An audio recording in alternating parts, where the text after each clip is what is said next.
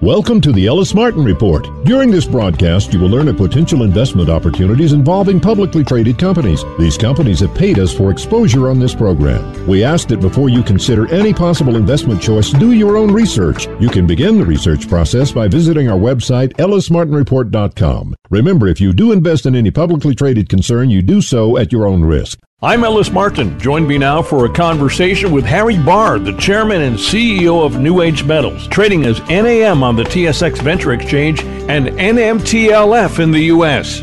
New Age Metals Incorporated is a mineral exploration company focused on the discovery, exploration, and development of Canada's largest primary platinum group metals PGM deposit, the River Valley PGM Project located in the Sudbury region of northern Ontario. The company also has a lithium division with five lithium projects, of which three are drill ready. The company's philosophy is to be a project generator explorer with the objective of optioning or joint venturing their projects with major and junior mining companies through to production. Harry, welcome back to the program. Nice to have you on the air again. Thanks for having us back, Ellis. According to a recent news release, New Age Metals has completed the Genesis PGM polymetallic technical report. Management, that would be you, is actively seeking an option joint venture partner for the drill ready, road accessible Alaskan project. Let's talk about that, Harry.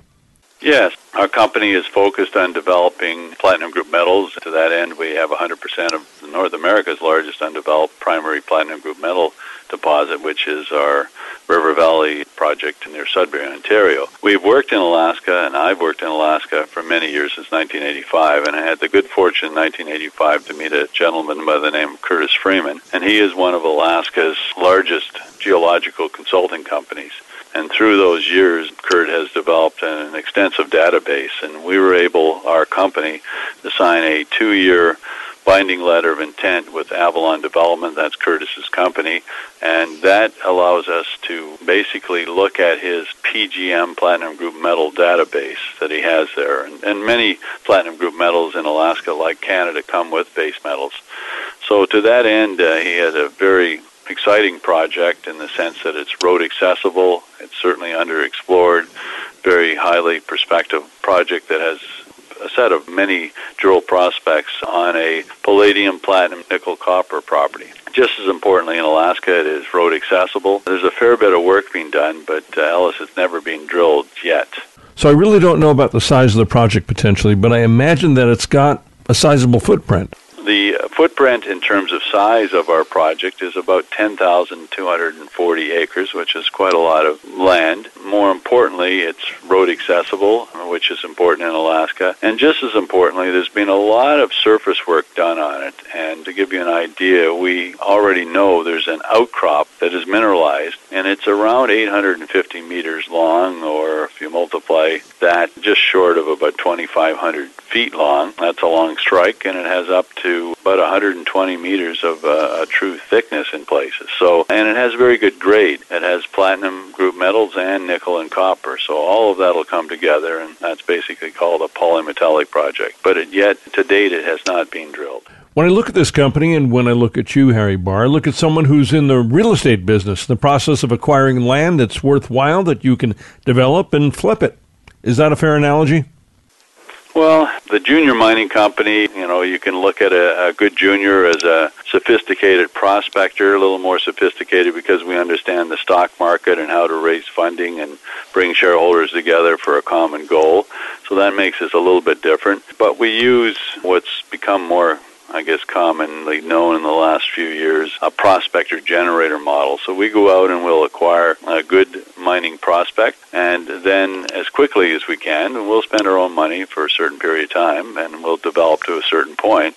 But as quickly as we can, using the prospector generator model, we'll go out and find that option joint venture partner. And as you know, our company has, uh, New Age Metals has really two different objectives. One of them is to find platinum group metal deposits that often come with other metals like copper and nickel in North America. But we also have a lithium division, and the lithium division has eight projects. I'm bringing it up today because we told our shareholders about a year ago that we are putting together a great series of projects in Manitoba and near Winnipeg. Uh, most of them are all road accessible. And we told our shareholders we were going to go out and find a partner to help us finance it. And to that end, we have done that, and we have quite an extensive program being fully funded by a third party this year. So that's what we're hoping to do here. We're going to do a program ourselves on the Genesis project this fall, and it will continue to nail down some of these drill targets we have. Little history behind it is this is a project that we had known about before. We had got involved in it to a certain point, and we brought a very big company called Stillwater into being our partner on this. They're now called Sibanye Stillwater, but Stillwater is the only big, there's two mines in Stillwater, Montana that produce most of your platinum group metals in the United States to this day. And a uh, company from South Africa just took it over in the last couple of years, and it's now called Sibanye Stillwater. But it's a very major platinum group metal producer, but it also has base metals with it. So that company was our partner, and we really got to the point where we built it up on their money and we're ready to go drilling. And Kurt was the geologist behind the scenes, Kurt Avalon Development, the gentleman we've just done the deal with. And long story short, the terrible times of 2008 and 9 came along, and the company Stillwater just didn't go ahead. We were literally ready to drill the project. The properties fell back to Curtis Freeman and the ideas of the properties, and essentially he's kind of kept that whole concept going up until we reintroduced ourselves this year and done a deal with him to number one tie up his database for the next two years to look at all the ideas he has for platinum group metals and base metals in Alaska, and then number two we finally tied up the deal in Genesis. So it's a property that was ready to be drilled quite a few years ago, and for a host of reasons it didn't happen. The big company backed out of it, and then Kurt basically signed a deal with us, and we have the right to earn 100% of it.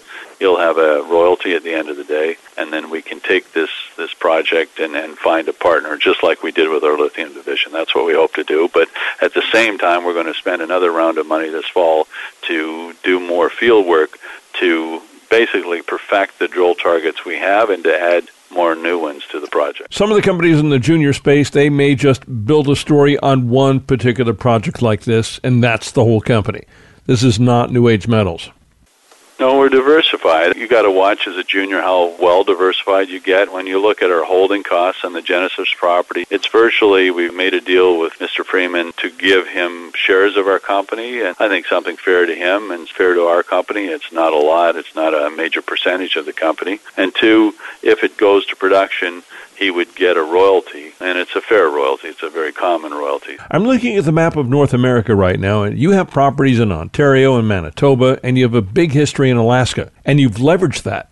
Yeah, this industry is about creating value by finding new discoveries of metal that become economic and eventually you can build a mine. And that's our job for our shareholders is to go out and try and find something new and something that's exciting. And why I like Genesis amongst other things is it's hard to get a property that has access. I mean we're very close uh, we're 75 road miles from the city of Valdez. The project has basically only about three kilometers from an all-season paved Richardson Highway and it has high capacity electric power so these things are very difficult to find in a remote project in Alaska, which this is not. And it's a good size project. We think it could easily be a brand new district. The whole district is something that Kurt and our company, to a degree, have got in there and done the first round of exploration on it. So, and we know that there's a lot of mineralization. We, a lot of assays have already been taken from the surface. So, it's, it's a pretty exciting target, and, and I think it's something we could easily get a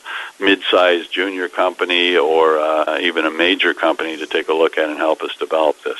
What can we see for the rest of the year with New Age Metals? Well, lots of exciting things happening. Our big project, we just hired in the last month two engineering companies to help us complete the first economic study the project's ever seen. Again, for the listeners, we have the largest undeveloped primary platinum group metal deposit right in a key mining district road access, power, all of that, less than 62 miles from an area where we ship our concentrate. So we're getting that study done, and there'll be some milestones around it. We have a site tour. We're going up next week. Actually, we're getting ready. We have over 47 people now, so we're going to come to the site next Wednesday. The Tuesday night before that, there's a gala dinner in Sudbury, which is a major mining center, and they're having a conference that only happens every four years, and we're one of the top three guest speakers, so I'll be speaking there. On the next day, we're taking the 47 plus our team out to the site. We have our engineering company who's writing this economic study meeting us the day before. So it's a very busy week next week, and lots of news will be coming out of that over the fall. And our goal to have it done is uh, worst case by the end of the second quarter of 2019. 2019. On the lithium division, we've got a couple teams out in the field right now, and we've got drill permit applications in, and we're hoping to be able to drill at least one, if not two, of the lithium divisions. And we're doing a lot of surface work on the several properties. We have eight of them altogether there, so a lot of news going to be generated out of that, and just a busy fall. And unfortunately, in terms of winter coming into Canada, I mean, our active exploration season where we can get in the field is right now till about mid to the end of November. So we're going to get as much done as we can there. And in Alaska, there'll be a field program done on the Genesis property too in the next few weeks. Harry, it's always a pleasure to speak with you. Good luck with your gala and tour next week, and thanks so much for joining me today in the program. I've been speaking with Harry Barr, the chairman and CEO of New Age Metals, trading as NAM on the TSX Venture Exchange and NMTLF in the U.S. I'm Ellis Martin. Join me now for a conversation with Jerome Jabbour, CEO and director of Matinas Biopharma, trading as MTNB on the New York Stock Exchange. Matinas Biopharma is a clinical stage biopharmaceutical company focused on enabling the delivery of life changing medicines using its lipid nanocrystal LNC platform technology. I sat down with Mr. Jabbour to discuss the company recently in Santa Monica, California. Jerry, welcome to the program. Ellis, thanks very much for having me. If you don't mind, give our audience an overview of the company. Sure. Ellis, I'm the CEO of a company called Matinas Biopharma Holdings, and we're a platform delivery company that's developing a lipid nanocrystal delivery system that really enables us to encapsulate and target delivery of a variety of different medicines intracellularly. So, right inside a cell, which makes an enormous difference from a toxicity perspective and really from an efficacy perspective as well. Well, if you don't mind, explain to our audience exactly how that's done. Intracell, is it a patch, is it an injection of some kind? What are we talking about here? What we really do is nano encapsulate medicine. So we take an active pharmaceutical ingredient. In our case, our lead case, the drug is an antifungal drug called amphotericin B. And we actually place a crystal matrix around that drug and that is a highly stable, so stable you can boil it in detergent. And that allows us to take an IV only medicine like amphotericin and make it orally bioavailable. The interesting thing is it protects the body from the drug and the drug from the body. And that is different from the way a lot of medicines are delivered today. Think the penicillin model, which floods the body with drug and you hope some gets to the right spot. Our ability to encapsulate this drug gives us the ability to have oral bioavailability, and then we utilize the body's own biology as sort of a Trojan horse drug delivery right to the site of infection. So it's automatically going to target the infection no matter where it is in the body if it's designed that way? Yes, because what our particles do is they pass into a circulatory system in our body called the lymphatics.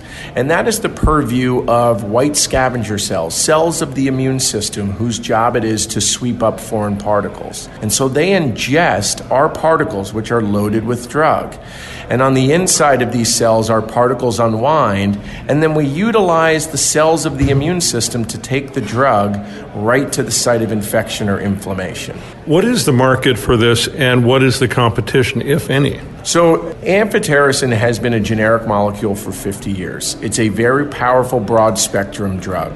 The leading drug in the space is a Gilead amphotericin drug called Ambisome. It's about a $300 million a year product worldwide, but it's used very sparingly because it's highly, highly toxic. Our delivery system now takes that same IV medicine, makes it oral and safe to the point where we are targeting this drug for preventative use in leukemia patients who are very susceptible to developing deadly infections because the treatment for leukemia renders them immunocompromised. That allows us to take a drug which today sells 300 million and the market opportunity for an oral and safe broad spectrum antifungal drug like amphotericin is a billion dollar a year opportunity. And Jerry, where is the company at with regard to clinical trials and studies and getting it out in the market? Ellis, that's an excellent question. Because of our unique ability, our main collaborator in our clinical development is the National Institutes of Health. They have put over $15 million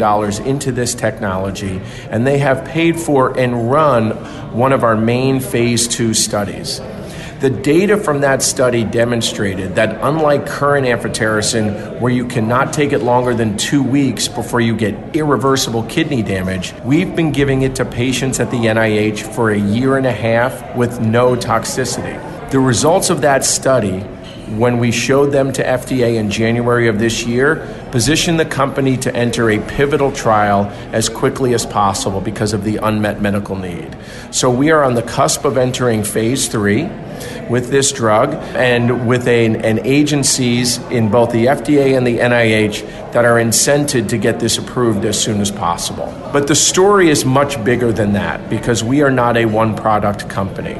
Our unique delivery technology also has the ability to deliver some of the most innovative medicines available today. And I'm talking about gene therapy things like messenger RNA, small interfering RNA, and even CRISPR, which is a complex nucleic acid polymer, which essentially is carving out certain DNA sequences in your cells to effect a certain therapeutic result. Unlike any other delivery system today, we have the ability to do this across a variety of therapeutic systems. So we're proving the premise with our lead drug in amphotericin in a billion dollar market, but right behind that, we are the missing puzzle pieces for companies like Alnylam, Sarepta, Moderna, some of the most highly valued companies in medicine today who all have a singular problem. How do they deliver their genetic material safely and without generating an immune response inside a cell? And that's what our system does.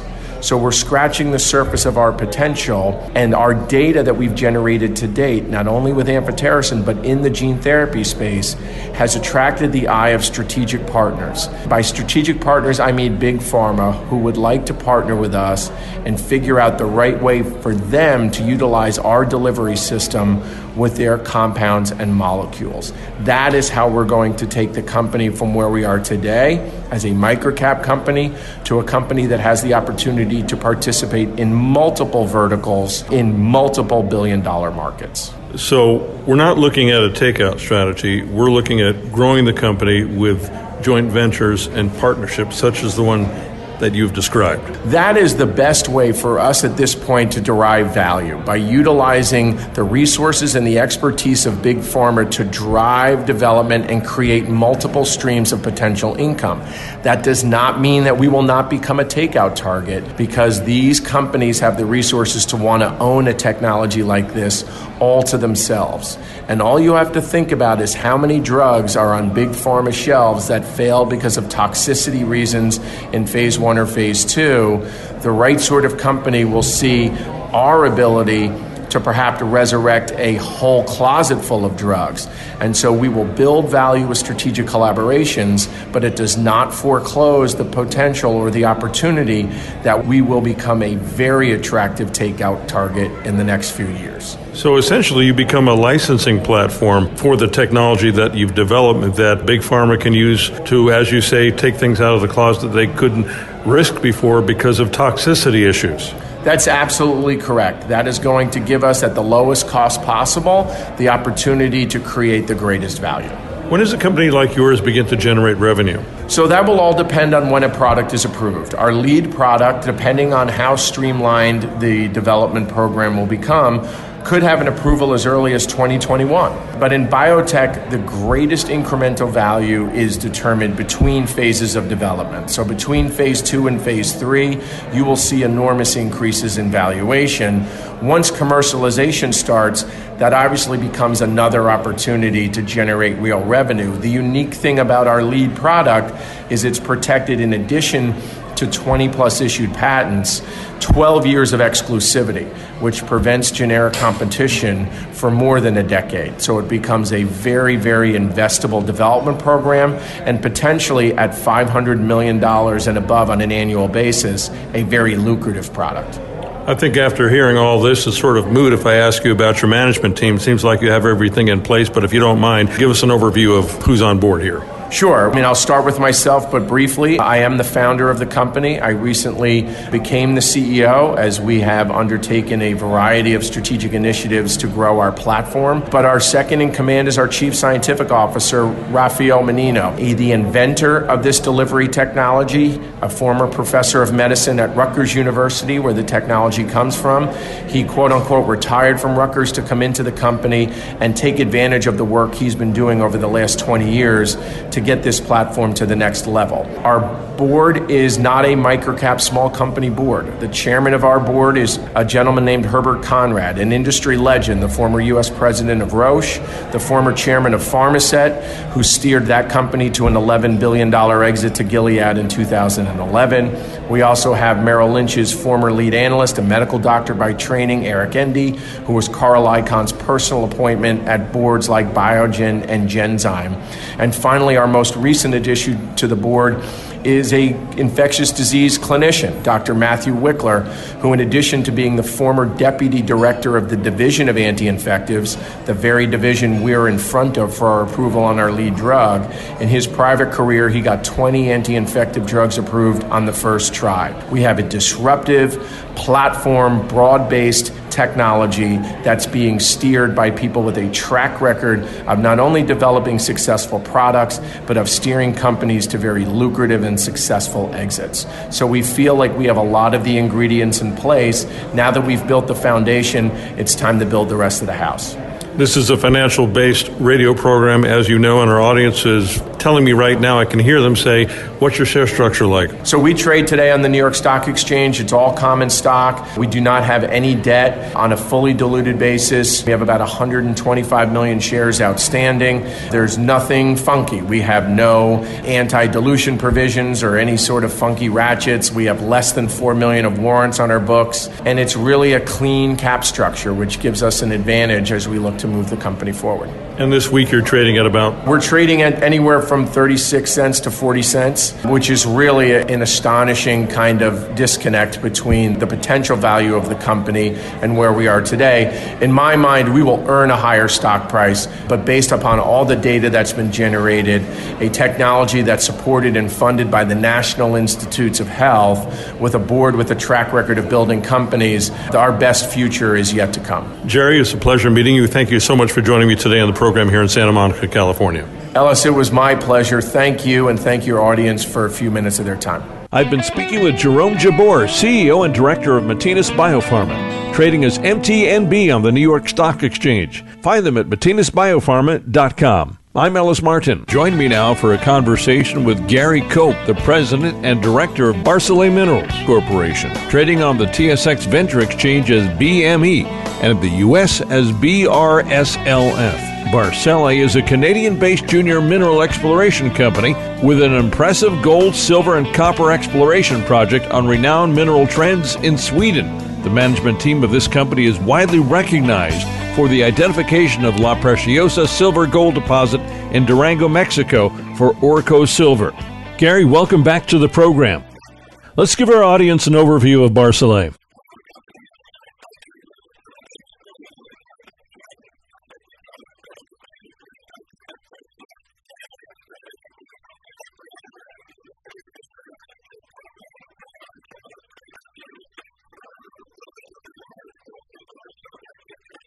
And as I understand it, there's virtually no cash outlay by the company until pre feasibility is completed, correct?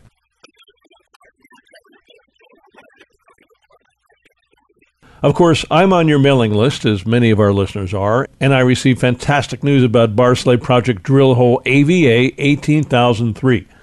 Fairly high grade gold discovered so far.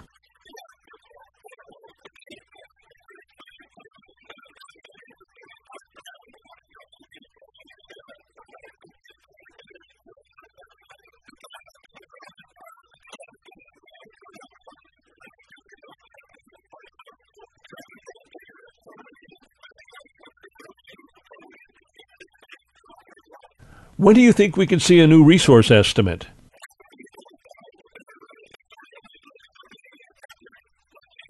What can we expect to see during the next year?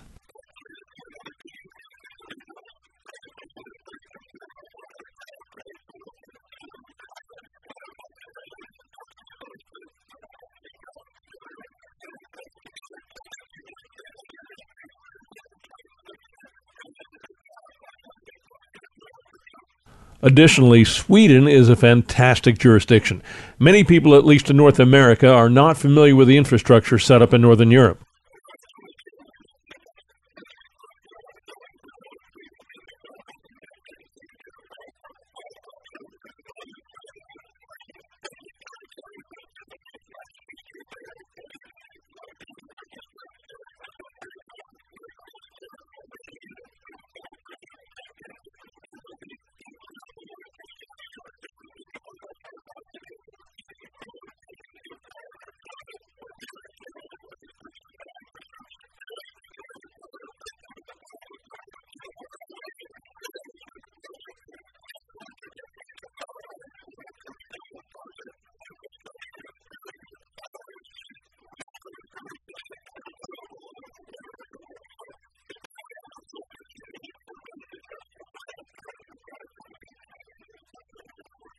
You seldom have to go to the markets to raise capital for this particular company. That's one of the beautiful things about the partnership with Agnico Eagle.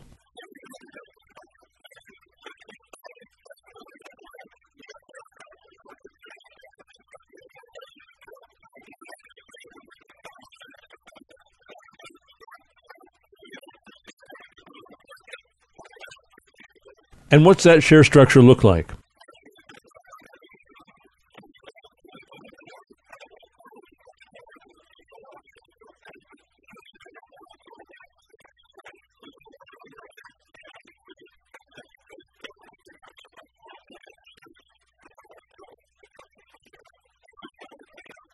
Anything else, Gary?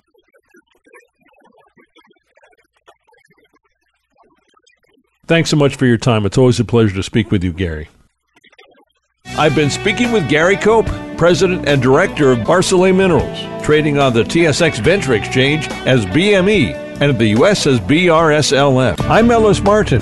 Join me now for a conversation with James Pettit, the President and CEO of Aben Resources, trading as ABN on the TSX Venture Exchange and in the U.S. as ABNAF. Aben Resources is a Canadian gold exploration company with significant projects in British Columbia, Saskatchewan, and the Yukon. Jim, welcome to the program. For our new listeners, please give us a quick overview of the company.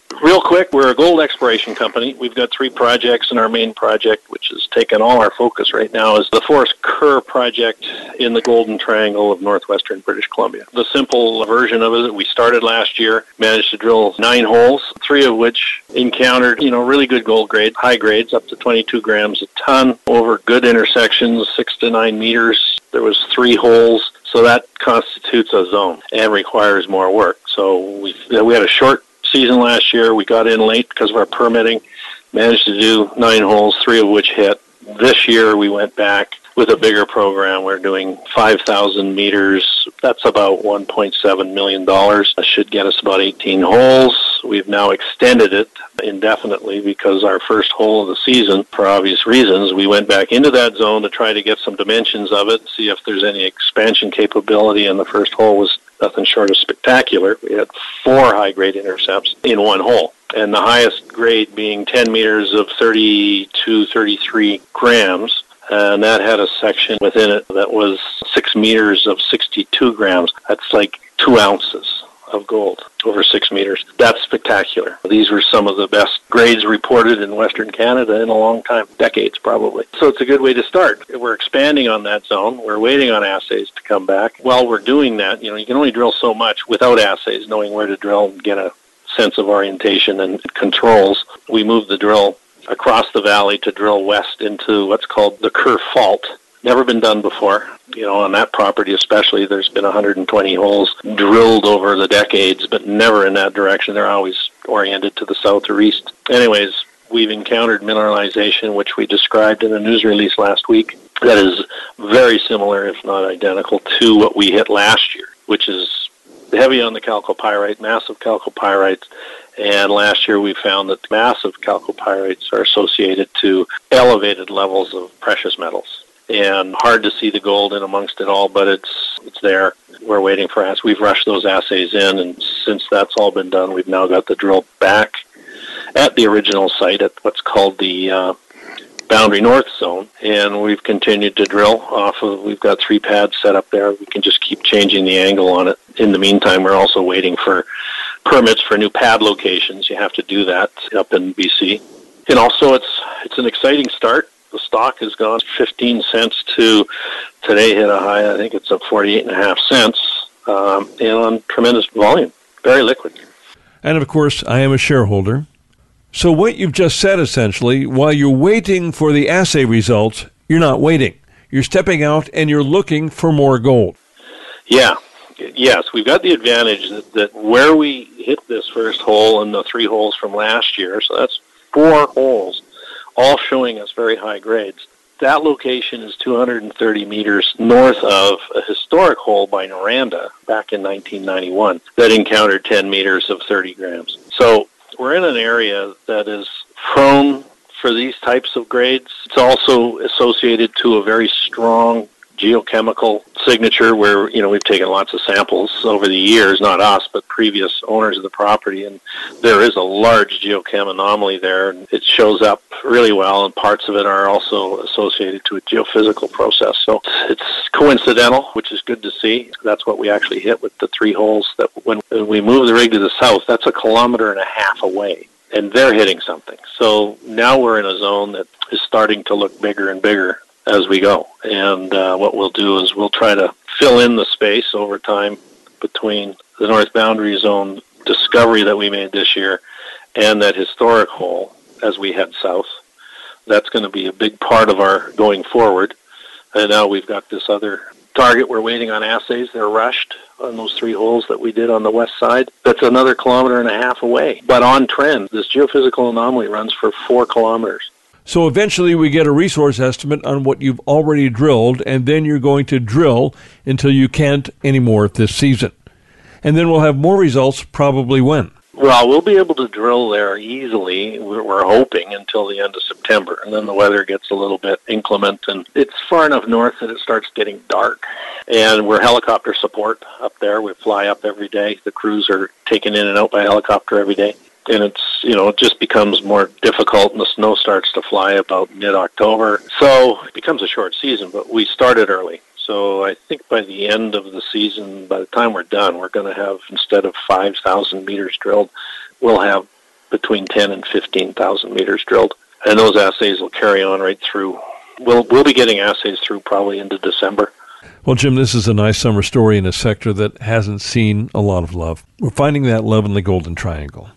Well, we are, and there's nothing like high grade and gold to spark interest. This could have been a zinc deal or a copper deal, probably wouldn't have garnered this much interest. It's been a slow summer in the commodity markets. There's been a lot of people really looking for something to do, but when you do hit on a high grade gold, it just proves the old theory. I mean, nothing like it. Jim, how are you capitalized going forth for all the, the drilling uh, that you intend on doing? We had about a million and a half left in the till for the current drill program, but with that discovery of our, in our first hole, uh, we raised another $4.2 million, and that financing was led by an individual named Eric Sprott, and he took himself $2 million of it. That's a bit of a pat on the back, I guess, because Eric is the billionaire gold fanatic that started Sprott Resources. I wouldn't call him a fanatic, but he is a gold bug. He loves gold. He loves these deals, and he recognizes when it's time to get into a deal, and he's not afraid to hang on. I've been speaking with James Pettit, the president and CEO of Aben Resources, trading as ABN on the TSX Venture Exchange and in the U.S. as ABNAF. Find their logo on our website, ellismartinreport.com. I'm Ellis Martin. High quality but undervalued mining stocks are finally starting to attract the attention of investors. Get the latest news and resource stock investment opportunities with a subscription to Resource World magazine. Published six times a year, Resource World features in depth articles on mineral area plays, commodities of interest, and valuable investment insights by highly qualified market analysts, geologists, and mining journalists. Go to resourceworld.com to find out more. Join me for a conversation with John Anderson, the chairman of Triumph Gold Corp, trading as TIG on the TSX Venture Exchange and TIGCF in the U.S. Triumph Gold Corp is a mineral exploration company currently focused on its 100% Free Gold Mountain project in Canada's Yukon. This road accessible property is located in the Dawson Range Gold Copper Belt, host to the Casino Copper Deposit, the Coffee Gold Deposit, and the Klaza Gold Prospect. Triumph Gold Corp has a leadership team with a collective history of exploration success as well as capital raising ability. John, welcome back to the program. It's nice to speak with you again. And it's always a pleasure to talk to you, Ellis. Tell us about what's been going on in the 100% owned Blue Sky Zone.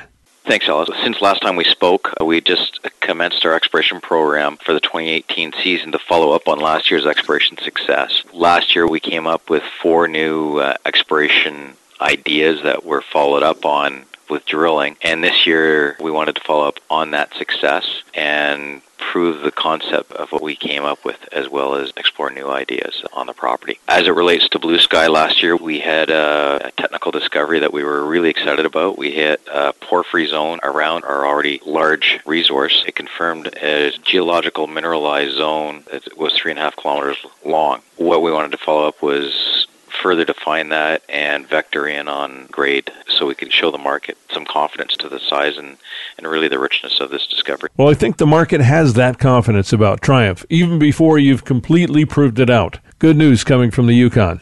Again, following up from last year, we hit one porphyry zone of 52 meters, and it was a gram of gold and 0.3% copper. And that in a porphyry would make it one of the richest porphyries in the whole Western Cordillera. What we were able to do this year was do follow up on that, and we hit a, a fairly significant breccia zone outside of that called the Wow breccia, where we hit over uh, 100 meters, 1.33 gram gold equivalent, and then shortly thereafter we came up with the first couple holes in this blue sky porphyry where we confirmed that same grade over multiple intercepts of over 200 meters of 1 gram gold and 0.3% copper. So we know we have an elephant by the tail and we're continuing to explore it. What sort of conversations have you been having, John, with companies such as Goldcorp, etc., without getting into any uh, confidentiality agreements, of course? Now, Ellis, we have two mining companies that are uh, our shareholders. In particularly, uh, Goldcorp has 19% of the company, or 19.999% of the company. And Zijin Mining out of China, they've got just under 10%. They're under CA. We have a few other companies that are under confidentiality agreements, so I really can't comment on any of those. There have been some major successes in the area regionally. What does that portend? Well, a lot of talk and a lot of excitement in the junior exploration business right now, particularly what's called the Golden Triangle in British Columbia. And the Golden Triangle is it's a great promotional term, but it's really the whole Tintina Gold Belt that goes through British Columbia and up through the Yukon and into Alaska. So it is pretty much the same large block of rocks. And within that, you've had a few big discoveries that the market's really jumped on, in particular Aben and Golden Ridge. And I think our project mirrors really the success of Golden Ridge, and the strategy mirrors what Aben has. And, and so Aben last year came out with what they said was a discovery hole, but they didn't get a lot of love in the market until this year. And that's really because you had the confirmation of that same success of last year. That's exactly what we have had this year at Triumph, where we had confirmation with grade and size to last year's exploration success. As it relates to Golden Ridge, Golden Ridge has come out with a fantastic porphyry in British Columbia. It's 0.3% copper and 3 grams gold in a porphyry right at surface. I think what we want to get across is that we've got something like that, but it is much richer with a gold content. We've pretty much got three times the gold content than those other ones. Do you think we're seeing a new gold rush between the Golden Triangle and the Yukon, perhaps? Something we haven't seen in over 100 to 150 years? That's a big number, I realize. What do you think? You're definitely seeing a gold rush in British Columbia with the juniors. I'd say the Yukon one is a little more mature than that. And why I say that is you're having all these juniors having success and their stocks are, are doing phenomenally well. Why I say the Yukon is more advanced than that is you look at who's in the Yukon versus who's in British Columbia, where in the last two years, Goldcorp is showing up with obviously the purchase of Kaminak Resources for 520 million, their investment into us. And then you've seen Newmont take a big stake in the Yukon. You've seen Barrick show up in the Yukon. D'Alene Mining is showing up in the Yukon. And you're seeing physical presence of all the majors. And it's not just consultants for the majors, it's actually the companies. So that's the one thing I will say the Yukon is a little more mature, is that they're probably two years ahead of this British Columbia rush, per se. What's the next step for Triumph for the rest of the year and beyond? Well, we are just wrapping up our expiration seasonal program now. We should be finished by the end of September. We've come up with our first two sets of results, primarily the WOW breccia that I discussed earlier and the initial holes from the Blue Sky Zone. We have got a number of results to come through, probably right through to the end of November, because as drilling goes on, it, it does take a couple months to get these results. And we're doing a lot more work than just drilling. Let's talk about the share structure. We have incredible shareholders, and I thank them every time I see them. Go out of my way to thank them. We have Goldcorp obviously having 18.99%, Zijin that I mentioned that's got 10%. Also have Gold 2000 out of Zurich who've been so great to work with. They have 10%. Palisades Capital has been phenomenal, and they've got about 17.5%. And a couple other funds. If we had to put it together, we're probably about 60% institutional and held by other mining companies. And long-term shareholders that still we communicate with every day. So I would say we've got a good 70% of well-held, supportive shareholders. And again, I, I just can't thank them enough for the patience and the perseverance and the assistance. I've been speaking with John Anderson, the chairman of Triumph Gold Corp, trading as TIG on the TSX Venture Exchange and TIGCF in the U.S. I'm Ellis Martin. Join me now for a conversation with Jordan Trimble, the president and chief executive officer of SkyHarbour Resources trading as SYH on the TSX Venture Exchange and SYHBF on the OTCQB in the U.S. SkyHarbour Resources is a preeminent uranium and thorium exploration company with projects located in the prolific Athabasca Basin of Saskatchewan, Canada, which was ranked as the best mining jurisdiction to work in globally by the Fraser Institute in 2017. The company has been acquiring top tier exploration projects at attractive valuations, culminating in five uranium properties totaling approximately 200,000 hectares throughout the basin.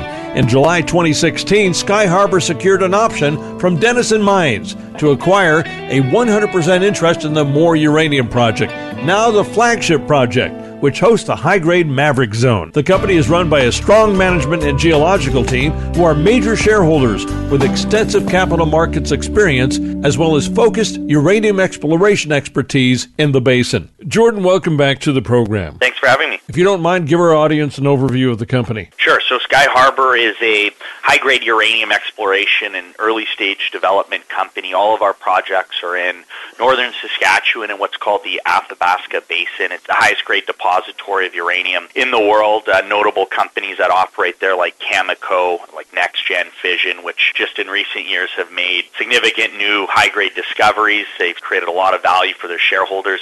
And then a handful of, of junior companies, exploration companies, SkyHarbour included. It's an area of the world, a jurisdiction that's ranked in the top five consistently as top mining jurisdictions to operate in, good infrastructure, lots of exploration and discovery potential. So it's a great place to be. We've spent the last five or six years now building a project portfolio consisting of projects that range from earlier stage, more grassroots exploration projects to more advanced stage exploration projects. We have two projects in particular Falcon Point, which does host an NI 43-101 inferred uranium resource, and our flagship project, the Moore Uranium Project, which is really the crown jewel for the company. There's a small high grade zone of uranium mineralization at what's called the Maverick Zone. We found high grade uranium at what's called the unconformity pods of uranium along strike at about 260, 270 meters vertical depth, which is actually relatively shallow for Athabasca Basin deposits. We just started a summer drill program, so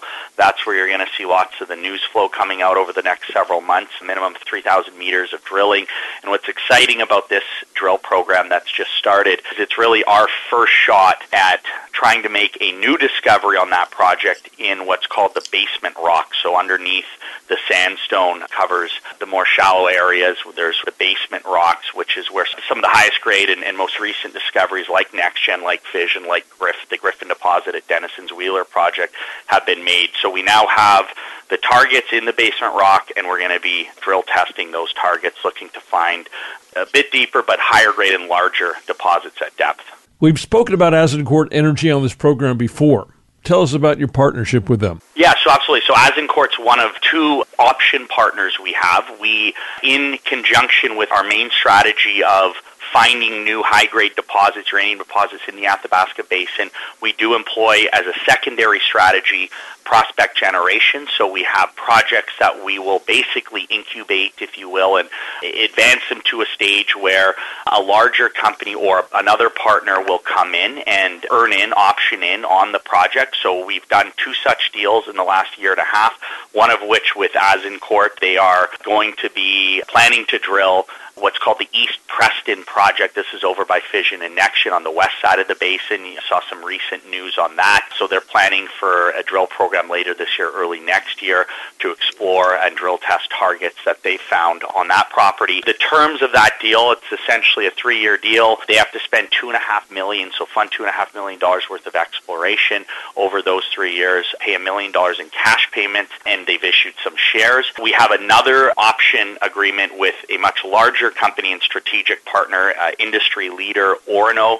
previously known as Areva, which is a large nuclear and uranium mining company out of France. So we consummated that deal in early 2017, and Areva, or now Orano, can earn up to 70% at what's called the Preston Project by spending a total of $8 million over a six-year period. So they've just finished a drill program earlier this year with results pending, and they are planning additional exploration programs over the next 12 months as well. You know, for France being a left of center country, more or less, they sure do lead Europe and the United States with regard to nuclear energy, clean energy. France is a perfect example of a developed country that's been able to generate lots of clean electricity. Over 70% of the grid is CO2 free from nuclear energy.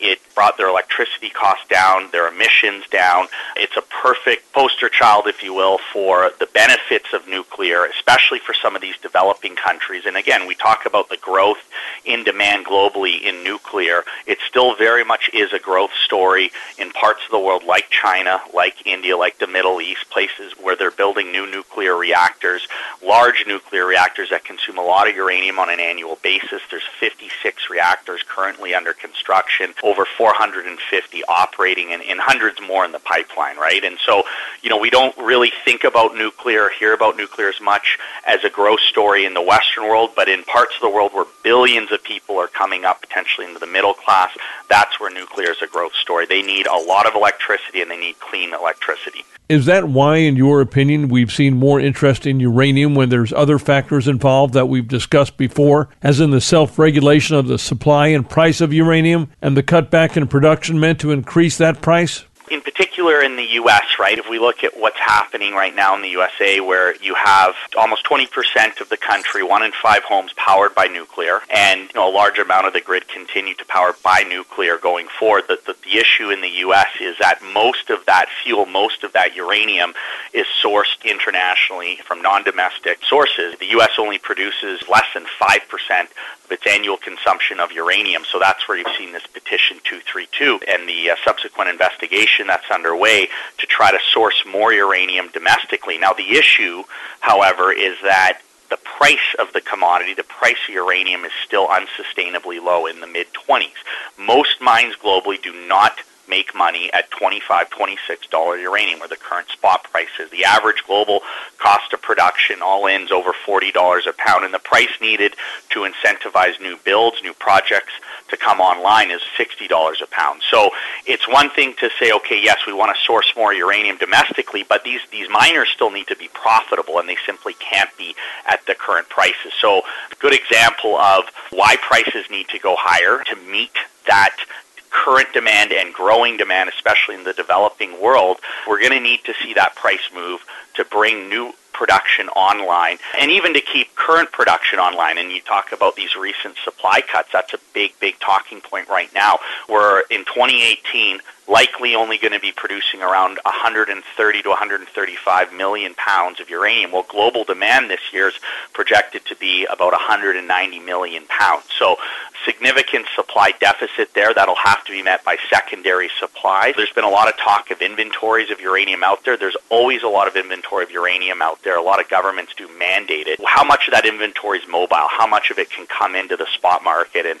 there's not a lot of it that can. So we're starting now to see upward pressure on the uranium price as a result of this. The supply cuts out of Cameco and out of Kazatomprom, the two largest producers of uranium globally. But we're also now seeing new buyers coming into the market. We've seen this fund, Yellowcake, just recently raised $200 million in London to buy 8.1 million pounds directly from Kazakhstan, the largest producer of uranium globally. They have an option to raise and buy $100 million more each year for the next nine years. Again, that's $100 million going forward each year, assuming they do that. That will be bought by them and not sold into the spot market. And you have large producers like Cameco that have guided that they're going to be going into the spot market and they're going to be buying material in the spot market and selling it into their long-term contracts. It's actually more profitable for them to do that than to produce from some of their large mines. They just shut down McArthur River, which is the world's largest, richest uranium mine in the world. It's a relatively low cost mine, and again, that just shows you how unsustainably low these prices are when they have to shut down mines in the lowest cost quartile of the industry and actually go and buy material in the spot market. As we say, they're essentially doing a share buyback or a normal course issuer bid on the not on their the shares of the company, but on the commodity that they actually mine. So we're we're seeing a confluence of factors working together to, to drive higher uranium prices, and higher uranium prices translate to higher share prices for the uranium miners. Speaking of which, what can we look forward to with regard to SkyHarbour over the next 12 months? The big one on the near term is the drill program that's just started. So, again, minimum 3,000 meters testing basement hosted targets. We will have updates and results out over the coming week. You know, as an exploration company, that is the main catalyst. There is the exploration programs and drill programs planned by our partner companies, as we talked about, over on the west side of the basin as they're earning in 70% both Orano and Azincourt. So we have news out on our drilling and our results, but we'll also have news out on our partner companies' exploration programs. We are looking to bring in other partners on some of our other projects as we continue to execute on that prospect generator strategy. We have three other projects, Falcon Point, Yurchison, and Mann Lake, that we own 100% of, that we're talking with other companies on right now. And then in the new year, we are looking to put out or issue a maiden NI 43-101 resource estimate at our flagship Moore project. So once this current drill program is complete, we have the results back, we will then look uh, to put out a resource estimate, which will be a, a, pretty significant milestone for the company. So lots of news and catalysts on the horizon to hopefully complement uh, a rising tide in the uranium market. I've been speaking with Jordan Trimble, President and CEO of SkyHarbour Resources, trading as SYH on the TSX Venture Exchange and SYHBF on the OTCQB in the U.S. For the Ellis Martin Report and SkyHarbour Resources, I'm Ellis Martin. You've just heard opinion, commentary, and dissertation involving publicly traded companies seeking your potential investment. They paid us for the proof. Invest at your own risk and only after doing extensive research. Find our sponsors and listen to segments of this program again on our website, ellismartinreport.com.